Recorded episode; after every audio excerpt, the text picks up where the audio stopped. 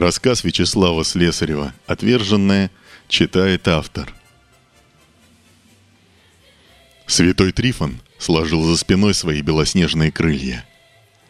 Он откинулся поудобнее в кресле и с наслаждением раскрыл журнал. Внезапно в большой серой трубе, конец которой выходил из пола как раз в середине комнатки, что-то загромыхало, и прямо перед его лицом появилась маленькая старушка. Одета она была более чем скромно. Калоши, платочек с неясным узором, серая кофта с пуговицами, черная юбка в пол. Появившись, бабушка смиренно опустила глаза вниз.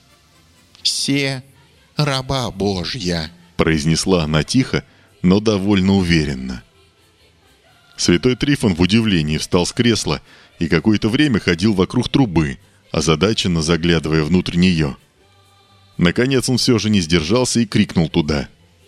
«Эй, вы что там?» «Все нормально, она прошла», — тут же ответил из трубы хриплый и спятой голос. «Да что вы там все, совсем сдурели, что ли?» — пробормотал про себя Трифон. Внутри трубы снова что-то загромыхало, из нее вылезло небритое красномордое существо в старой потертой кожанке. Его руки были обильно украшены татуировками, а на затылке виднелись два небольших рога. «Но почему же сразу сдурели?» — обиженно сказала хриплым голосом существо. «Женщина успешно прошла все мытарства и теперь направляется к вам. Все в штатном каноническом порядке». Старушка моментально среагировала на появление гостя из трубы. Она поспешно произнесла: «Тьфу на тебя, нечистый!» и начала поочередно крестить себя и нечистого, при этом что-то энергично нашептывая. Увидев это, рогатый демон театрально застонал и страдальчески закатил глаза вверх. Святой Трифон, казалось, выходил из себя.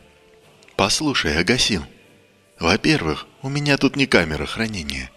А во-вторых, я прекрасно представляю людей, которые проходят все двадцать мытарств. Тут находятся одни из ворот рая, и на них, как и на всех прочих, начертано: ничто нечистое сюда не войдет». «Ну вот и как раз», — оживился Агасин. «Пусть она идет в этот ваш рай». Он улыбнулся и просительно наклонил голову на бок. Трифон загорелся. «В рай? С ее блудом? Да у нее семь штук одних только этих». Он целомудренно осекся и не смог закончить фразу. «Грехи юности», — вдруг беспристрастно сообщила бабушка, — «искуплены постом и молитвой, а также многочисленными паломничествами по святым местам». «Вот-вот, по святым местам», — радостно повторил нечистый. «Да не в святых местах дело, и не в проступках», — возразил Трифон. «В любви все дело. В любви к ближнему. Вот же». Он достал прямо из воздуха увесистый белый свиток, развернул его и принялся читать. «Регулярно подливала воду в бензобак». «Святую воду», — спешно поправила бабушка. «В бензобак мотоцикла своего соседа по лестничной клетке Данилы Рябинкина, чем вызвала неисправность транспортного средства». «Да не сосед это был, а антихрист из этих вот». Она показала пальцем на Агасила. «И шайка у них была, на мотоциклах своих по ночам гоняли, людей только давили». «Да-да», — подтвердил нечистый. «Гоняли. И во-вторых, разве это был реальный байк? Так, Днепр переделанный. Не очень-то уж его и жалко». «А богохульство?» — Трифон продолжал с удивлением вчитываться в свиток. «Не было никакого богохульства», — спешно отпарировала бабка. «Многократно подавала в двух церквях и пяти монастырях сорокауз за своего умершего кота». Трифон разоблачающе посмотрел на старушку. «Цитирую: за скоропостижно скончавшегося отрока Пафнутия». «Отрока?» «Да, отрока. Не было Пафику еще четырнадцати лет, когда он от радикулита помер», — отрезала бабушка. «Да и чего вспоминать-то? Давно это было. Лет шесть уже». «Хорошо», — продолжал ангел. «Давайте посмотрим на то, что было совсем недавно, в самом конце. Причина смерти – самоотравление землей. Что это такое? Что за япончина?» «Так это была землица с могилки святого старца Епифания. Мне матушка Марфа правильца дала утром в пищу по три ложки землицы святой добавлять, а я в качестве сугубого подвига клала вместо трех ложек три раза по три в умножение благодати.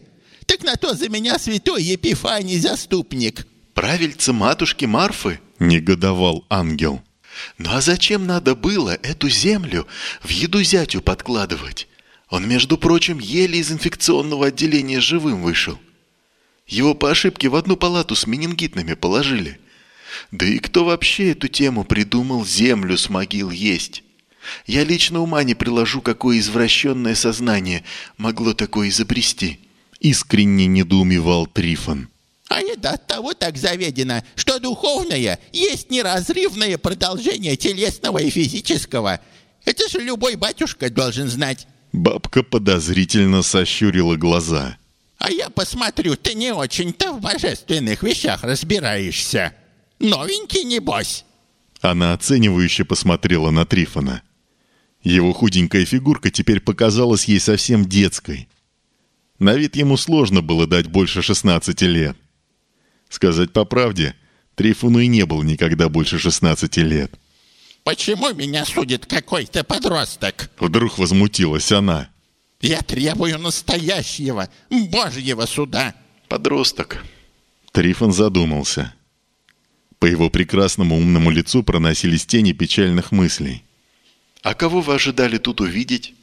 «К твоему сведению, у ворот рая должен стоять апостол Петр и же ключи от Царствия Божьего имеющий. И, между прочим, лик святого должен быть благолепным, то есть иметь бороду и усы. А ты? Какой из тебя святой? Хакера какого-то малолетнего мне тут подсунули!» Презрительно прошипела она и отвернулась. В воздухе повисла пауза. Ангел с грустной улыбкой посмотрел на демона. «Нет, нет, нет!» — взмолился тот. «Если я вернусь назад вместе с этой бабкой, меня пацаны наши не поймут. Знаешь, как она нас всех за два дня приняла?»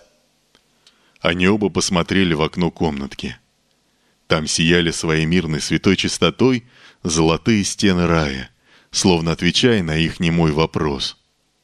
«Тогда вот что!» — быстро нашелся Агасин. «Отправим ее назад, на землю. Похороны еще не начались, бабушка оживает, все чики-пуки». «Да, все чики-пуки», — сказал ангел. «Если не считать бригады студентов-патологоанатомов, которые сначала на вскрытии вытащили и отрезали у бабушки практически все, что только можно было, а потом в конце просто побросали все это в брюшную полость и зашили живот двумя неумелыми стежками. Как теперь эта конструкция будет ходить и функционировать, мне и представить страшно. Технически было бы легче крокодила надувного оживить». «Да, жесть. Это реальная проблема». Агасил почесал затылок. «Думаю, в такой неопределенной ситуации мы должны спросить по поводу этой души Божьего определения», — решился ангел. «Да, ад или рай, ему виднее». «Да будет так». Они оба подняли руки и посмотрели вверх. Крыша комнаты мгновенно раскрылась так, словно ее потолок состоял из множества лепестков, а все они сидели внутри огромного бутона. Теперь над ними было видно ослепительно-золотое небо. Вопрошающие замерли в ожидании. Но ни через минуту, ни даже через пять минут ничего ровным счетом не произошло. Трифон и Агасил недоуменно переглянулись. Посреди крохотной хрущевки на двух стульях стоял красный гроб. В гробу на белых пеленах лежала покойница. Ее чрезмерно напудренное бледное лицо как будто замерло в недовольной осуждающей гримасе. К гробу подошли двое: флегматичный долговязый мужчина и мальчик лет пяти. «Вот и ушла от нас бабушка Зоя», — сказал мужчина нарочито печальным голосом. «Папа, а бабушка теперь умерла?» — спросил мальчик. «Да, сынок, умерла. А она навсегда умерла. Ну всегда, сынок, ну всегда, а как по-другому? Сказал мужчина и, поспешно отвернувшись, подошел к окну. На его лице расплылась довольная счастливая улыбка. А главное, не спалиться сейчас. Мне грустно, мне очень грустно. Тщетно убеждал он себя. Внезапно баба Зоя села в гробу, открыла глаза и по-хозяйски оглядела комнату. «Бабушка, ты не умерла?» — удивленно прошептал мальчик. «Умерла, Максимка, умерла!» Она погладила мальчугана по вихрастой головке. «А почему у тебя глаза открытые?» «Так это боженька смилостивился надо мной, внучек, за молитвы ваши, и разрешил мне с неба обратно на землю спуститься. Очень уж много у меня дел осталось недоделанных, очень много дел», — сказала она и пристально посмотрела в сторону своего зятя. «С тобою связан навеки я, ты жизнь и счастье, любовь моя».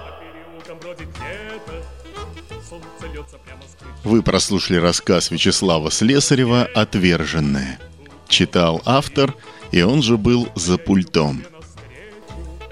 Я несу тебе цветы, как единственной на свете королеве красоты, как единственной на свете королеве красоты, как единственной на свете королеве красоты.